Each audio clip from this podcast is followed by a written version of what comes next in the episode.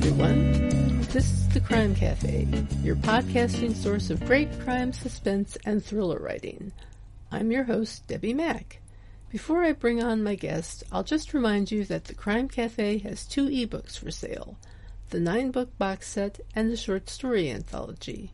You can find the buy links for both on my website, debbimack.com, under the Crime Cafe link. You can also get a free copy of either book if you become a Patreon supporter. You'll get that and much more if you support the podcast on Patreon, along with our eternal gratitude for doing so. But first, let me put in a good word for Blubrry Podcasting. I'm a Blubrry affiliate, but that's not the only reason I'm telling you this. I've been using Blubrry Podcasting as my hosting service for my podcast for years, and it's one of the best decisions I ever made. They give great customer service. You're in complete control of your own podcast. You can run it from your own website. And it just takes a lot of the work out of podcasting for me. I find for that reason that it's a company that I can get behind 100% and say, you should try this. Try Blubrry. It doesn't require a long term contract, and it's just a great company, period. And it also has free technical support by email, video, and phone. So you can get a human being there. Isn't that nice? Hi, everyone. Before I introduce my guest, I'll just mention that my latest novel, Fatal Connections, is out now. It's the second Erica Jensen mystery, and since Erica is a female Marine veteran, Veterans Day seemed like a good day to have it released. So uh, it's uh, if you like hard-boiled mystery, please check it out. Yes, it's all at all the usual retailers, so do check it out, including Amazon, of course. But with me today is a guy who writes about motorcycle clubs, or as it's described on his website, biker noir. I like that description. You should totally check out his uh, writing sample um, on his website. It's really awesome. And with me today then is Iain Parke. Hi, Iain. How are you doing? Hi, very well, thank you. Greetings from across the pond uh, on a awesome. fairly grotty November night. it's kind of grotty around here. It's not night, but it's been rainy. It actually was kind of nice. It cleared up and, well, we kind of went from rain to cleared up, so it was not so bad really when you come down to yeah. it. You, you can tell you're talking something from England because we're onto the weather already. I mean, that's that's what we talk about. that's all we talk about in Maryland too. That's interesting. Very, very interesting. um, I got to tell you though, um, I noticed you have an MBA uh, and an interesting background in solvency and business restructuring. So the fact that yes. you kind of drew on that experience to write a conspiracy thriller as a novel seemed to suggest something dire. um, yeah, I, I, I, I, I did an MBA um, and was interested in running businesses and uh, set out effectively to have a career in running businesses and, and doing things in the sort of distressed business space. And I won't bore you with the career history, but essentially at one point I ended up, um, I wanted to get a, a secondment. I was working for PwC, one of the big firms at the time, and I wanted a secondment to Canada. Uh, and I ended up in Tanzania, uh, which just proves my geography is fairly lousy. Um, so from going to the west coast of Canada to, to going to East Africa, uh, I ended up sort of running a, a match factory um, with about a thousand employees, including 300 people, 300 ladies putting matches into boxes by hand uh, on the slopes of Kilimanjaro for a year. Um, and I, I, spent two and a half years out there doing all sorts of weird and wonderful things, really.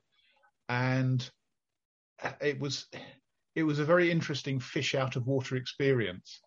Um, uh, all the sort of cultural shock that you get by going to a very different culture and I started writing something. Uh, uh, I, I, spent a very drunken evening, very drunken New Year's Day, um, visiting a friend who had a hut up on Kilimanjaro who was working with um, the local farmers. And, and, during the day, I read, uh, before we got very drunk on New Year's Eve, I read um, John le Carre's Smiley's um, Tinker Tailor Soldier Spy. And then the next day, with a thumping hangover, um, I read uh, an Iain Banks novel. And I remember sitting there thinking, the the the Le Carre, I was fascinated by how he'd got that atmosphere, the sort of bureaucracy and, and, and that. And then the the Iain Banks novel, I was just fascinated by how he'd managed to get such a complicated plot to then all work through. And I remember, I, I literally remember sitting there thinking, "Oh, that's really interesting. Could I do that?" Um, and then I started writing something. And to be honest, it, to start with, it was really just therapy about being this fish out of water somewhere in East Africa, doing all these odd things. Um, and it turned into a, a, sort of political conspiracy um, novel called The Liquidator. Uh, and if anybody's going on a safari holiday, I just recommend not taking it because you don't want to be caught with it at customs, to be honest. Um, but it was it was just a fascinating thing to do, and I, I really wrote it for me um, as a as a getting something out of my system almost. Um, and I wrote this thing, and it was 180,000 words long, and it was far too long. And I came back home, and it went in a drawer, and I forgot about it for 10 years um, until I was uh, at one stage I left a company, and I had a two three month sort of um, garden leave period where I you know wasn't supposed to be working on anything else. So I thought took this out of the drawer and thought, well, actually, I really ought to finish this. Um, and I sort of rewrote it about two or three times from different viewpoints. Uh, and I sent it. I had the great fortune of sending it to my brother. If, if you were a writer, what you need is somebody rude. I sent it to my brother, who was a at the time a, a sub editor on a local newspaper, and I sent in the first three chapters and said, "What do you think of this?" And about two weeks later, back came this envelope, and he put a big red line through all of chapter one, and just written police on it, and it was just like take out all this self-indulgent stuff and eventually it slimmed down. It ended up being sort of 100,000 words out of 180. And I thought, right, I'm going to, I'm going to, I couldn't find an agent or anybody who was interested. So I decided I would self-publish it. And I thought, right, I've got that out of my system. I've done it. And I thought, okay, so I've, I've done that. And I, I really enjoyed writing it. And I've, I have another career in writing business books to do with the MBA and restructuring, etc. And I'm, I'm a sort of published author through traditional means on that. Um, and I just I'd got into the habit of writing by that stage. So I, I sat down to what else am I interested in writing about? And I've, I've, I'm a lifelong biker, uh, and I've always been interested in sort of the, the far edge of that scene, if you like. And, and I was really irritated by the fact that the way bikers tend to be presented in, in the media tends to be sort of fairly Neanderthal. Um, you know, you come across them as comedy villains in East Clint Eastwood films, etc. And I thought, actually, you know, this is whatever you think about it, it's a very serious lifestyle, and people commit to it very seriously and take it very seriously, and deserve to be treated seriously. Uh, and so, why is no? And actually, it's a to me, it was a fascinating area of, of, of life. And I thought, why is nobody writing fiction set in that. There's loads of fiction about the mafia, you know, and all other sort of you know areas of crime. But why is nobody writing anything about that? And I thought, well, if nobody else is doing it, and there's this thing about write what you'd be interested in reading, so I thought, well, I'll I'll, I'll write about it. Um, so I started to write a book which was about um, a character called Damage and how he got involved in the the sort of biker scene and the choices that led him to make and how that that that worked out and it was really just supposed to be a one-off story. And I, I finished that and, and, and published it, and it, it started to do quite well. And I had no intention of doing anything more in that scene. I thought I'd go on to do other things. I had loads of other other projects I wanted to do. And then about three or four months after I published it, two of the characters met up in my head for a meeting. And they were off. You know, they just started. And I was just along for the ride, essentially. um, the ride. That's so how they appropriate. Com- they completely took on, and and and and, and so they did it. They they started this thing that led to a second book.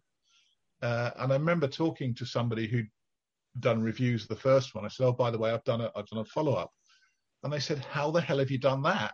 on the basis that you've killed off most of the. So my tip for writing a successful series: don't kill off all your characters in book one, because fundamental mistake. yeah. Um, so yeah. so I yeah. So I wrote I wrote a second, and then I wrote a third, and that seemed to finish off a trilogy. Um, and then and then that's turned into another three books, which are not, which are uh, other other books set within the same world and within the same characters. Um, so they're sort of extensions across different aspects, um, and uh, and and they've become sort of a cult. I have to say that very carefully, um, but I, have been regard, referred to as a sort of cult author, um, which is quite flattering, I have to say. Um, and they they the first trilogy got picked up for uh, to be developed for TV. Um, hasn't actually been made, so I've been through a whole load of development hell. So I can talk for hours about the TV process to anybody who wants to listen. Um, so it's, interesting. It's, no, it's been a fun ride. I have to say so far. Yeah. Yeah, I, I could definitely talk to you about that because uh, I know a little bit about that myself. Um, let's see. Damage is it's a very nice... painful process, isn't it? Oh, it is, isn't it? and it's a very long and complicated process that I don't think people really appreciate or know about that much. Yeah. You know, but um, no, no. I do like the name Damage. It just seems to kind of encapsulate a type of character. How did you create this character? Did you draw from experiences with particular people? Um, well, a, a, confession time in that damage was one of my nicknames as a kid. Um, so, so I used that. A, a, lot of the a lot of the names I used in the first book would I mean there's a lot of in jokes essentially in the first book, and a lot of the names are people that I knew around the the biker scene when I was in my you know teens, twenties, early thirties. Uh, and and damage was one of the nicknames that I was given for various reasons. Um, and where it where it came from, there's there's say I've never been in a in that type of club. I've I've never been an associate of that type of club. You know, I'm just not in that scene. Uh, but I knew people who were sort of around it type thing um, and, and ran across people in, in sort of that sort of club and, and have had odd conversations with people. So I knew that you sort of got a feel for it, if you like. Um, and being around the sort of the biker scene, there would be events and, and things you'd go to and you'd see things that sort of percolated into what's in a number of the books. So, so quite a lot of the books have got things in them or vignettes which are real because they're things I saw or, or, or, friends of mine were involved with that sort of try and anchor it in reality, if you like. Um, and I, am also somebody I've, I've, always been, I say, I've always been fascinated in the area ever since I read Hunter S. Thompson's, you know, book Hell's Angels. Uh, I've always read anything I could find or, or that came out about it. Um, and, and, so I've, I've I've built up a library of, of books over the years, and the, actually since I first started writing, there have been a lot more come out because a lot of um, a lot of guys who were of an age, if you like, are starting to sort of retire, if you like, and tell their memoirs. So there was a there was quite a stage where there wasn't very much written. So your research was narrowed to quite a quite a few limited number of books but the volume of sort of memoirs and people's life stories that have been coming out over the past five, six years um, has sort of mushroom. So it, it's a bit difficult to keep on top of, to be honest. Um, but it's what I tried to do was get. A, I tried to generate something that felt right. Um, that that felt like the way that a group of guys would operate, would operate and, and feel, and the sort of way they would interact, and and and the the sort of rituals and processes that they would put in place. And I mean, I've had some feedback from from people in the scene who've gone, you, you know, nothing to nothing like our club mate type. Um, but I've also had quite a bit of feedback that yes, it feels right. It res- respects um, uh, respects the sort of the the, the the the feel of it and and um, yeah, feels authentic. And and I can't really ask for more than that, to be honest. Um, when I, when somebody comes back and says yes, that feels a sort of authentic feel to it, you know, that's brilliant. That's that's my job done. Tick. Thank you very much. Um, I've achieved what I wanted to achieve. Yes, um, absolutely. I mean, it's fiction, but at the same time, we want it to feel real. And to do that, you've got to capture those authentic details. You have to capture the facts yeah. as well as create the fiction, right? Yeah. I mean, my, my, my, I had a I had a one star review at one stage, and I can't remember which book it was on now but I had a one star review and it's my favorite ever review. Well, no, not my favorite review, but I really like it because essentially it was I got halfway through this book before I realized it was fiction. And, and you know, damn authors making stuff up. You know, it's not right, is it? Really? and I thought, oh, yes, wow. thank you very much. I'll take that. I'll take that one star review. Yeah, absolutely. that is unique. Um, what is the mo- the worst example you can think of of the way uh, bikers are misrepresented, and say the best example of the way they are correctly represented? Um, the worst. Oh, how long have you got? Um, Something that really. I mean, I, I, the, the thing, the things that really, the thing that really bugs me, I suppose, and it's the one I keep coming back to, is the sort of the the the sort of lazy comedy villain type thing. Um, so I mean, and the, and the example I would point to really is the Clint Eastwood every any which way but loose films, where you have a you know a a biker club called the Black Widows who are the sort of you know bumbling you know evil incarnate type thing, but yeah, just keep yeah, if, if, their bikes don't fall over in in in in, in the next thirty seconds, you know something's gone wrong with the scene. To be honest, um, and that that just that just irritates me because you know I I know a lot of bikers, and you know there are bright guys, um, and it, it, it's it's a sort of trope.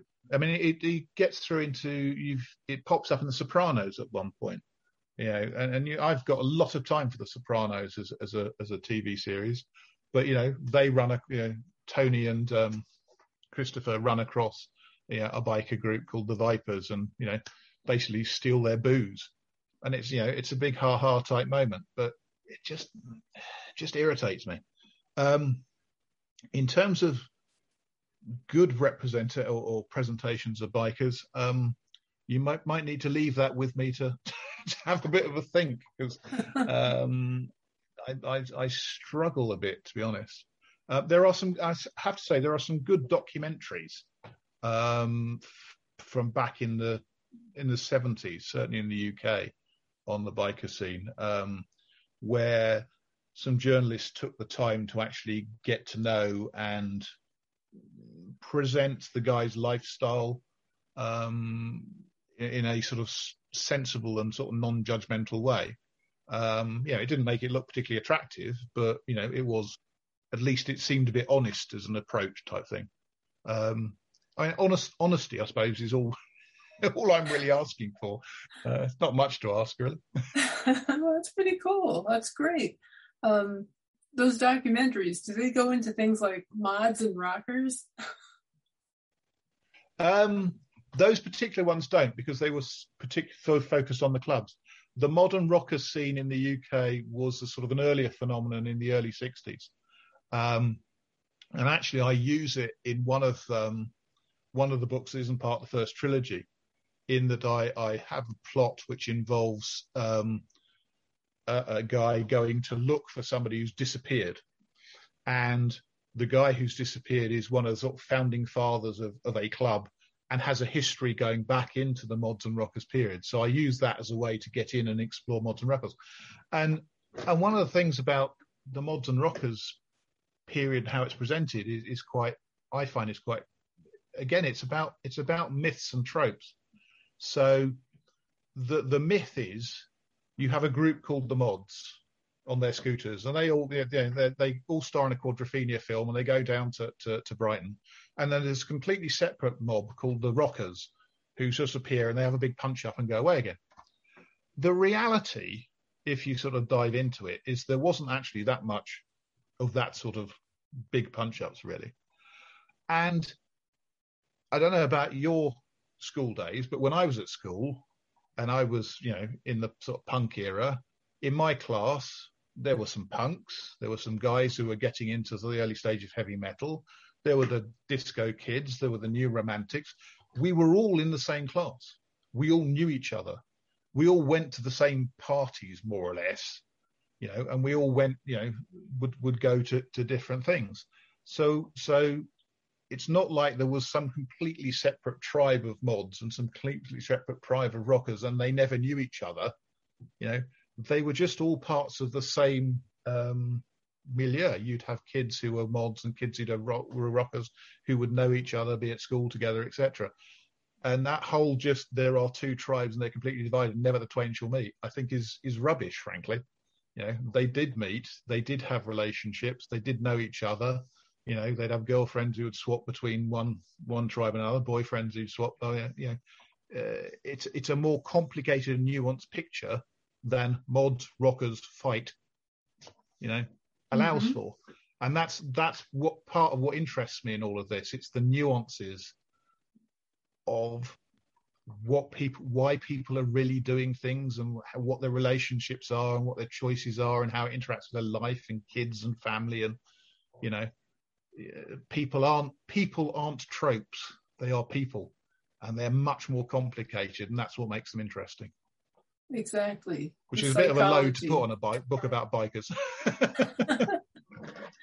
do you um, do you think Hunter Thompson's book kind of opened the door for all this, or was there a book before this that did that? Um, I think Hunter S. Thompson's book is is the sort of uh, the ground zero, I think, about writing about this subject. Um, there were other people doing bits and pieces of writing about it at the time. So Tom Wolfe um, has written bits; they pop up in in that and sort of um, uh, his writing about Ken Kesey and that sort of thing. Um, there were there have been photo books um, and articles, etc. So Thompson wasn't alone in writing about the scene, but he created, I think, what is the the Ur stone of all the writing that has followed.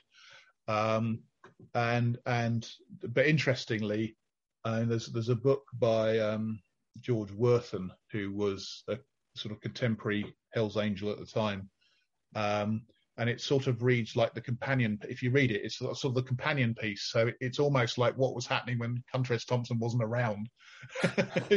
so this Hunter S. Thompson tells you this bit, and then in the background you got this sort of stuff going on, etc. So, um, so it, it, makes quite an interesting sort of compare and contrast read, if you like. Um, but yeah, so so uh, Hunter, if if you're reading anything on this, this scene, you need to start with Hunter S. Thompson because everything else will read will refer to it or back from it. I read uh, Hunter Thompson's book on this a long time ago. I got to tell you, and I always thought it was just an amazing book. I was just amazed at what he had done and how yes, things and, ended and up. what you, yeah, uh, uh, but what you then get into is the is the degree to which there is then debate about how much of it is reality and how much of it is fiction? Very uh, good question in Hunter Thompson's um, case. or fictionalized, if you like. Um, so, uh, uh, uh, an opinion is divided, let's put it that way. well, he was quite a, a writer. He was quite a, um, mm. I don't know, how can I say this nicely? Creative fiction or creative uh, nonfiction writer. Let's put it yeah. that way. Oh yes, I, I having read having read the Hell's Angels book. I mean, I went on to read everything else that was available from him at the time in uh, Fear and Loathing Las Vegas on the campaign trail. Um, I never I never managed really to get into the Rum Diaries. Like that was a step too far, I think. Um, but Neither but um, his Fear and Loathing stuff was brilliant. Absolutely, I can't agree with you more. Definitely. Um, let's see. Uh, what writers inspire you most? What do you like to read? Um, Apart from the well- biker books. yeah, I know. Well, what writers inspire me and what books I want to read are probably two slightly different things, I suppose. Um, one of the things that inspired me to write Heavy Duty People, the first book, was Machiavelli, The Prince. Um, and actually, there's quite again, again, there's quite an in joke running through Heavy Duty People um, in relation to The Prince. If you read the two side by side, there's a uh, there's some parallels that you'll see. Um, I, I'm interested. I read for pleasure, and I also read to understand. Um, so, and by understand, I mean to find out things, and also to understand how other people write. So, I will read stuff. To, I will read stuff that I don't particularly want to read, but just to see how it's constructed, how the how the author makes things work. Um, but I mean, my my leisure reading, I suppose, tends to be either um, fairly heavyweight histories, um, and if I'm if I'm reading fiction, I'll read things like uh, James Ellroy. Um, uh, I'll I'll read Robert Harris. Um, again, who I read regularly in terms of how do you how do you do something that works that well. Um, uh, um, uh, uh, uh, Ian Rankin um, to an extent. Um, so I'm I'm fairly fairly mainstream, I suppose, in my reading tastes um, in terms of fiction, and then I say quite a lot of fairly heavy history. Um, again, because I'm interested in people and, and, and how they how they work and what they do, and um, there's sort of little foibles that come out. Uh, dot dot dot. Yeah, yeah, exactly. Um, what are you working on now? Um, well, having done having done six of these biker books, I have a seventh that I've probably been working on for about three, if not four years, um, and never quite getting to to finish. Um, and I'm not sure where, why. Partly it's because I think it's it, effectively it would tie up the whole of the series and bring a lot of loose ends together. And I've tried writing it about three or four times and, and keep getting to a point where it sort of breaks down. And I, I, I keep trying to address that. Um, but what I'm doing at the moment is I've also started a publishing company. Um, so in addition to me writing, I suppose I'm slightly being distracted by working with other authors and what they are putting out. I mean, I, I did write another book after the, the biker series, uh, which was a little sort of conspiracy theory, um, all about how the British um, bombed Pearl Harbor uh, in 1941, or arranged the bombing of Pearl Harbor in 1941. Um, so, so if, if you want to know how that worked, That's awesome. Tell you. oh my god. Um, uh, it's well again it was a it was it was that was inspired by by reading odd bits of history and coming across various little tropes. And you sort of stuck three or four things together and thought oh actually you know that that makes a sort of logical sense. Um, so building on about three or four real historical facts i get from where we are now to yes, the British actually organising the bombing of Pearl Harbor in order to bring America into the war and save us, um, which sort of makes a logical sense. It does, anyway, so, so yeah, so I, I Isn't this awesome? um, yeah, so so that, that one that one's called best. If anybody wants to read read that and find their their understanding of history flipped turned upside down, that's called Best of Enemies. So um, Best of enemies? I'm, I'm I'm expecting to create a diplomatic incident between between Yes. Let's indeed create an international incident here. All right. Yeah, well, it, it's it's one way to get some publicity, you know. You know There you go. There's no Break- such thing as bad publicity, right? Yeah, yeah. break up the NATO alliance and, and get yeah, get international incident to generate some coverage for your book. Yeah, I can't see a problem with that. I, I could say something here about certain U.S. presidents, but I won't. I won't. Yeah, no, but I won't. yeah, probably best not to go there. Mm, yeah, not doing that. Nope, nope, nope. Yeah. Uh, what yeah, advice so would so you? I thought yes. so, so so at the moment it, my writing my writing has sort of taken a back seat to working with other authors and getting their stuff out. Um, and I, funny enough, I've, I've started writing some bits and pieces this this week um, during the evenings. Um, so whether they will actually then get me back into the groove of writing, um, let's see. Well, I hope so. I hope so because I think that's a great thing, you know, to write. Hmm. If you can write, you should write. And um, Well, and the, the and the thing is, you on, on Facebook, I used to get all this grief on Facebook because every time I go on Facebook to post something, I get fans, and they come back, "What are you doing on Facebook? Why aren't you to the typewriter getting your next book out?" And you, I, I used to get you know bollockings from fans on you know for, for not being sat there writing.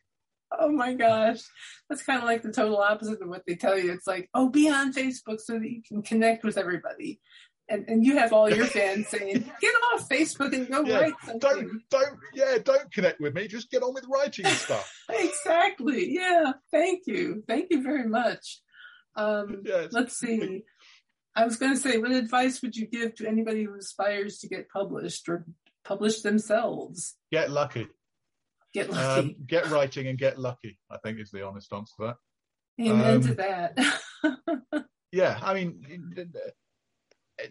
actually, this is a conversation I've had with with um, a number of people. Um, let's say because we're now publishers, and you get people, you know, my son or my cousin is trying to write. Could you have a chat with them? Type thing. And yeah, my my advice is essentially that: get writing, because if you don't write, you're not a writer. You just need to keep writing and, and write and write and write. So get writing. Get a rude friend who will go through and say that's rubbish because um, if you give it to your mum and she says it's fantastic, you know that does not really helping you. Um, and the third thing is just get lucky because it is such a crapshoot. Um, and and I suppose the fourth thing is get responsible. Um, you as a writer are responsible for your own success. You've got to make it happen, whether you're a published author by a publishing house or not. At the end of the day, it's your career. You need to to to, to make it work. Um, so you do need to be, you know, uh, the, the and I, I dread the sort of social media side of it. You know, if, if I was social, I wouldn't be sitting in my room writing books, to be honest. Um, but yeah, but but you do have to engage with an audience and build yourself a, a, a fan base and interact with them, etc. So social media is a necessary evil in this day and age. Um, but you do have to take responsibility for getting out there and selling your stuff. You can't just hand it over. You can't just sit there, write something, think I've built a better, I've written a better mousetrap. The world is going to beat a path to my door. Hand it to a um, a publisher. You know, the publisher is not going to take your and this. We put a bit on on our new on our publishing website. We put a little guide for authors. It's a t- tough love thing, essentially, and it says you you may under, you may have this vision that you know you write this fantastic book and it's going to it's going to be a world star and you send it off to to us as publishers and, and we we decide yeah fantastic we're going to publish this and we have a bit of to and fro about the cover and you know a bit of barney about that uh, and then you know we as publishers assemble our crack sales team of of, of book salesmen in, in a in a big hall and stand up on the podium and say right we have this wonderful book you should go out and sell it to all the bookshops. Off you go. And they all go, rah, rah, rah, and run out to sell your books. That's not how it happens. Sorry. um, you know, it's a much more difficult process. Bookshops are only going to sell your stock your book if there is an audience they think is going to buy it. You know, you can't go to bookshops and say, will you take my book and sell it for me? What bookshops want is you selling it so people come to them to buy it. You know, and one of the interesting things of working with authors as we're now, as I'm now doing running a publishing company is talking to people about how the book selling process works, why people buy books, and what they need to do as authors in order to be able to sell. Yeah. You know, and, uh, and you sit there and have a conversation. Why did you buy? Yeah. Why did you? Why did you buy the last book you bought? Yeah, is one of the questions I'll ask, and it's probably because you've read something by that author before and you liked it. Your mate told you about it and said you really ought to read this because you, you you'll like it. It's been on the TV, and so it's a tie-in.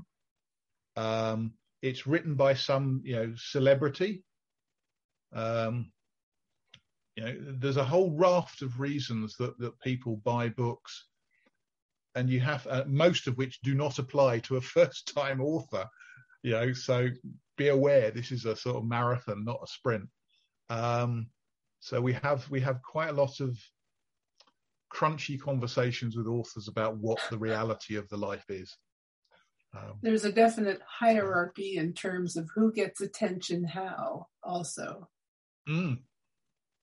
Yeah, yeah, I mean, definitely. It's definitely. just undeniable. And it's a yeah. kind of a financial reality for the publishing industry as well, you know? Oh, yeah. Yeah, That's I mean, we're, we're publishing to. and yeah, we're, we're, publishing, and frankly, it's a money pit. Mm-hmm. Um, so we have we have a budget that we set for each book we put out. And essentially, I mean, from my business background, I treat us as essentially a business incubator. What I'm looking to find is somebody who's got a good product in terms of the book, who I think has got the business acumen to get out there and build and develop a career. And what we are doing is we're coming in to fund that and give the support to the launch and, and start of that career essentially. But they will need to to really make it work. So yes, yeah, so we have quite a substantial budget that we put into each book that we are launching in the full expectation that we will lose all that money because it will sell bugger all copies. And you are you are funding um, essentially a portfolio to see, you know, and, and, and same with as a, as a venture capitalist, you know, I'm going to fund 10 things in the full knowledge that you know six of them are going to completely sell nothing and disappear. Two or three are going to sort of bubble along and make a you know eventually get me back my money. And what I'm looking for is the one that becomes a good hit because that's what pays for all the rest, and then we should go on and re- repeat the thing. Um, that so that's that's the, the business model right there. Mm. I'm sorry. Mm. Go ahead. Yeah. Yeah. That's, so that's how publishing that's, works. the business model. Yeah, exactly. Um, so yes, yeah, so we're busy putting stuff out and, and looking for our big hit that makes it all, you know, looking for our equivalent of Harry Potter that makes it all worthwhile. You know. that's, I think that's fantastic. I think what you're doing is fantastic. And um, is there anything else you'd like to say before we finish up? Uh, presumably not just buy my book because that would be dull. um, Where can people find you online? Um, yeah, yeah. We, I mean, uh, online. So um, my my personal um, publishing website um, for my books is bad-press.co.uk, and that's where you'll find my biker books and other books. Um, and then badpress.ink, I-N-K, is is our publishing website where we're publishing um, the, the, the other people's books. Um, and it's it's an eclectic mix. Um, there's there's there's some interesting stuff on there um, from cri- female-led crime fiction um, through to sort of fairly comic horror type stuff. So it's it's quirky and it's quite niche, um, and we're uh, uh, we're doing all sorts of interesting stuff. We've um, we've we've just published we've just published that. Okay. Cool. Um, for, and and you think, what the hell is that? Forestfriends.ink. Um, and it's got that has got it, it, it, yes. Um, so this this is a guy who does comic, um, essentially comic images on the internet. He he's got four hundred thousand Twitter followers, four hundred thousand um, social media followers. Um, so we've put out a collection of his sort of quite weird and wonderful comic images. and that's one of the sort of weird things that we are doing. And and I have to say, it's great. The publishing side of it is great fun. Working with other authors to to to help make them a success and get them working with each other because we've tried to instill a sort of communal ethos so that people promote each other's stuff. Um, and that's that's that's a really great fun thing to be doing. Uh, there's, I was talking to a bookshop owner, and she said, you know, nobody does anything in publishing for money. You, everybody does it for love." Uh, and I think there's, a, if you don't come into it for do it for love, you are going to get, you know, you're going to get out of it quite quickly. You will be sorely um, disappointed. We, yeah, obviously, we yeah, and we are. I mean, we're we're doing this because we are trying to create a, a viable, sustainable business. So it obviously has to make the return, etc. But if if we didn't love it, we wouldn't do it. I'd find something else to do with my time and money. Thank you very much. So true, absolutely true. I couldn't have said it better. That's great. Um, well, I think what you're doing is fantastic, Iain. I just want to thank you for being here so much. Thanks for talking well, with us. Thank you. I, I, I, was looking at it. I think this is is this is this show number 141 or something of the series. So oh my congratulations! Gosh. I, I, I, shall have to actually count them at some point. We're in season seven, and it's the 11th episode of season seven, I believe. So, so congratulations on, on, on setting this up and getting it going. I have to say that that that again, that's a labour of love, isn't it? It is. It truly is, and it, it, it I got to tell you, it is amazing how it has taken off. I've got guests booked up booked into 2023. Yeah. Can you believe that? I, I don't believe well, it. Hopefully, I'll still be around. Excellent. Well, long may you run well, thank you. Thank you very much. And the same to you as well. That's awesome. Um, thank you very much. Cheers. Cheers. Yes, indeed. Um, on that note, I will I will just switch back okay. to myself and uh, say that uh, remember everybody that the Crime Cafe has two ebooks: the nine-book box set and the short story anthology, with contributors from the first season of the Crime Cafe. And uh, when you get your Kindle or whatever device you like uh, for Christmas, keep that in mind as something that you can download. And uh, we are Patreon supported also, I would like to remind you. So please check out our Patreon page. And with that, I will just say we are taking a short break for the holiday here in this country that celebrates eating a lot, I guess. And um, our next guest after the short break will be John Gaspard. In the meantime, take care and happy reading.